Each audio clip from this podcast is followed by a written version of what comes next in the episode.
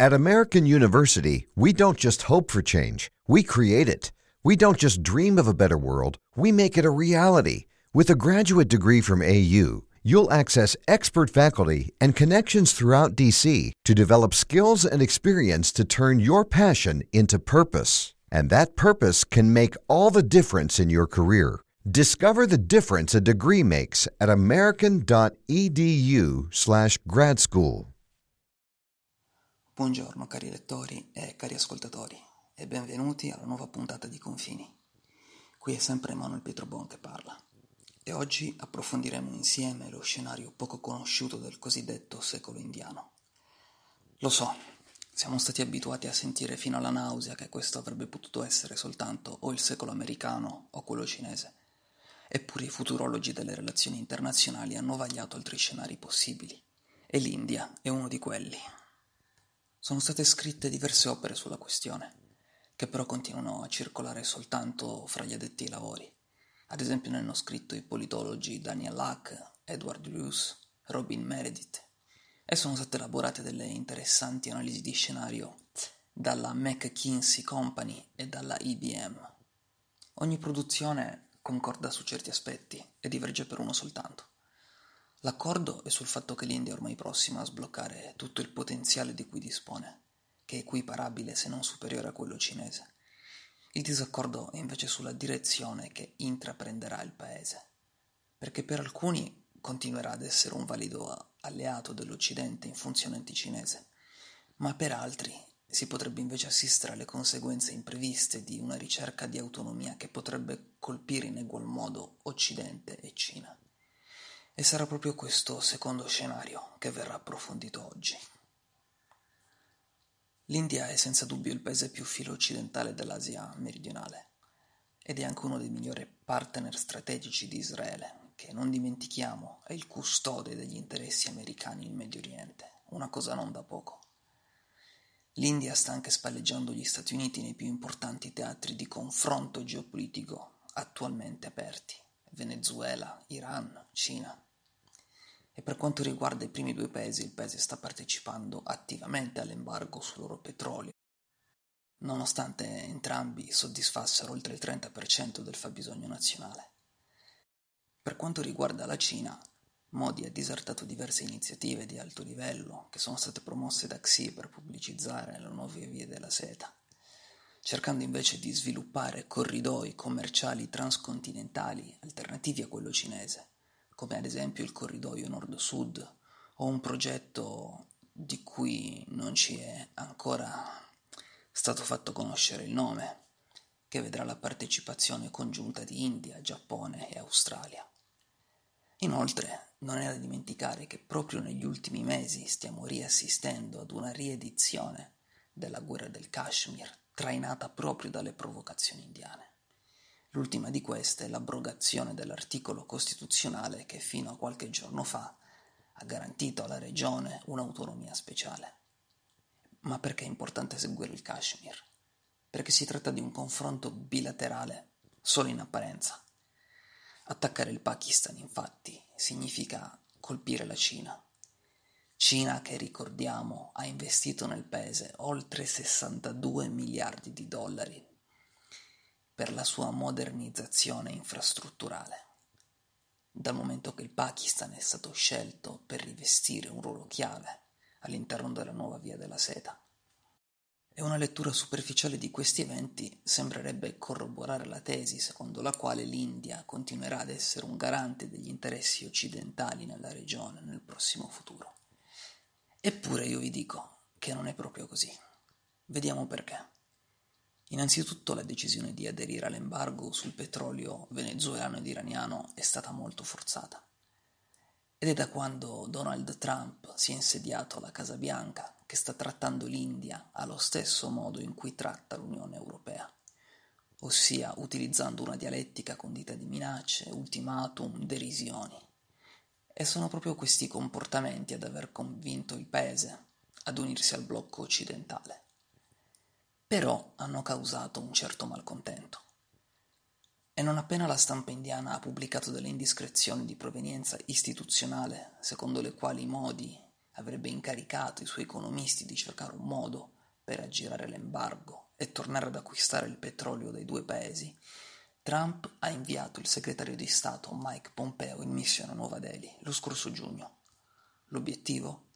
Sondare il terreno, valutare la veridicità di tali voci di corridoio e far capire a Modi che le minacce possono avere un seguito. E così è stato.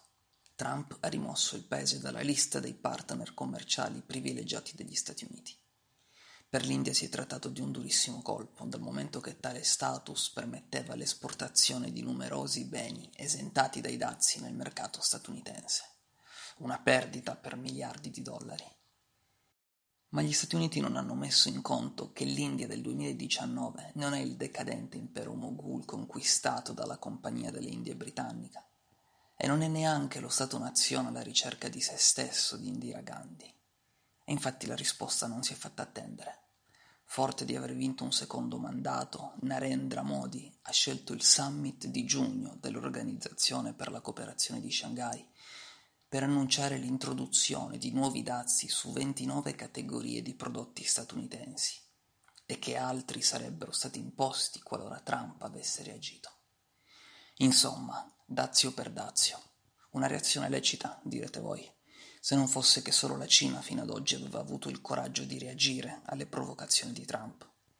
Anche la Turchia per un certo periodo aveva ingaggiato una mini guerra commerciale all'apice della crisi diplomatica scaturita dalla detenzione del pastore evangelico Andrew Branson, salvo poi battere ritirata, scarcerare l'uomo e placare i toni anti-americani. Ciò che è importante in questo caso è che l'India è ancora un paese dalle mille contraddizioni in cui più di 400 milioni di persone vivono in stato di povertà, dove le baraccopoli non sono un'eccezione ma la regola, anche nelle più grandi e moderne città, e dove il potenziale economico totale, come ho detto, è ancora da sbloccare. Eppure, nonostante questo, Modi ha voluto mandare un messaggio al partner di sempre, un messaggio che ci parla di voglia di autonomia, di riscatto, da, di riscatto nazionale e che non va sottovalutato perché l'India di Modi è un paese in fermento, sotto ogni punto di vista.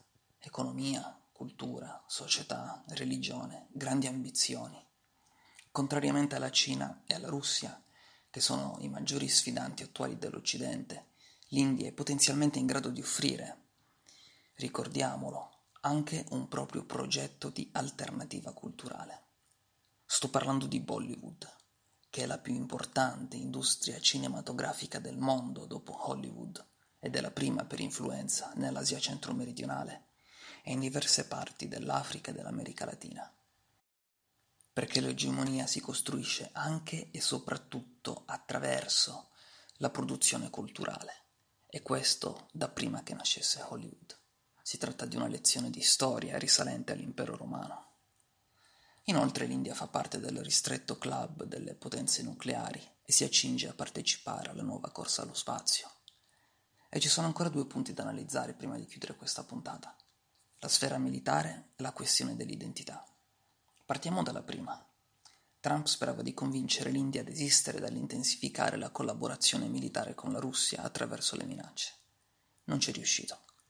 Modi ha dichiarato che il partenariato con la Russia rappresenta una priorità per la sua agenda politica e ha avviato un tavolo negoziale per discutere l'acquisto del controverso sistema S-400 che sta dividendo la Nato dopo il suo acquisto da parte della Turchia. Inoltre, un tavolo negoziale è anche stato aperto per l'acquisto di una squadra di caccia Su-57. E alcuni giorni fa i due paesi hanno raggiunto un accordo per la fornitura di oltre mille missili destinati all'aeronautica indiana.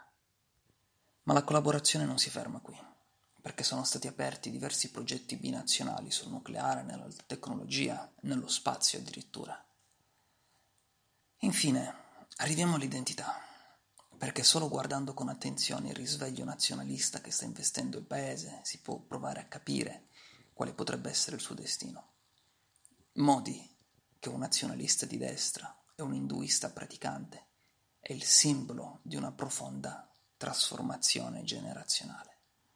È il padre fondatore di un'India nuova, un'India che ha riscoperto le sue radici, che non sono né legate all'Occidente né culturalmente vicine o che vogliono esserlo, al cristianesimo e all'Islam.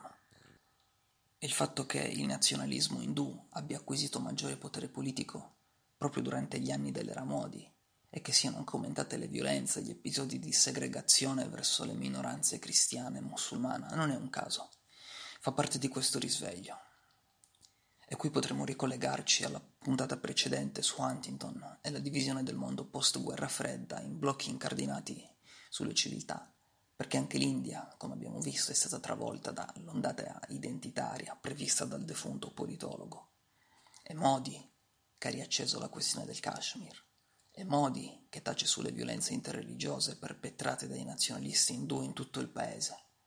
È sempre Modi che ha invitato gli indiani veri, ossia quelli induisti, a fare più figli, affinché non diventino minoranza nel loro paese, superati dall'elevata natalità dei connazionali islamici. E Modi, infine, che sta portando avanti un progetto di legge molto controverso per togliere la cittadinanza a milioni di bengalesi e pakistani presenti sul territorio ed espellerli. Una civiltà senza identità è destinata all'oblio ma una civiltà consapevole delle proprie radici e con la ferrea volontà di difenderle non può che prosperare. E studiare la storia è fondamentale perché ci aiuta a capire che lo scorrere degli eventi non è altro che un eterno ritorno filosofico, un ripetersi del passato sotto nuove forme. È un paese come l'India, con tutto il potenziale per trasformarsi in una superpotenza con pochi uguali nel pianeta, che è investito da un'ondata di fervido nazionalismo etnico e religioso senza precedenti, non potrà che plasmare il proprio futuro sulla logica dello scontro. Sto parlando della famosissima trappola di Tucidide. Quanto sta accadendo in Kashmir nella prova.